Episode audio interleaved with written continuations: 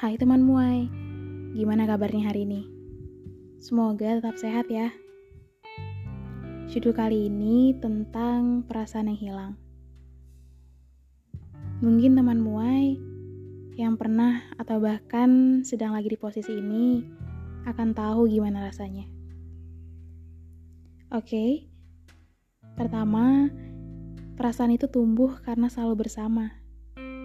Hingga akhirnya timbul rasa nyaman dan lama-kelamaan akan merasa aman. Ketika pertama kali mendengar kata perasaan, mungkin temanmu akan teringat seseorang. Apalagi ditambah dengan kata yang hilang, akan tambah menyakitkan.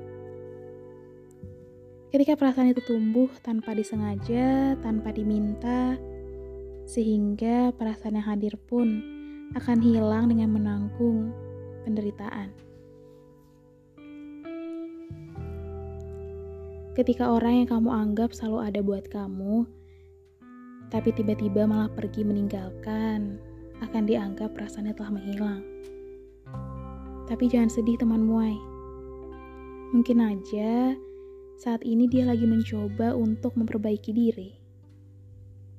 Beda cerita kalau kamu udah menunggu begitu lama, tapi dia sama sekali nggak menyadari keberadaan kamu. Sakit bukan? Dan kamu lebih memilih menghilangkan perasaan yang selama ini kamu pendam.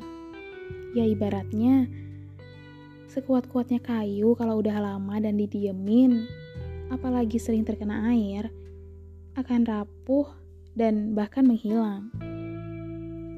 Ya, pada akhirnya solusinya adalah teman harus mencoba menghilangkan apa-apa tentang dia.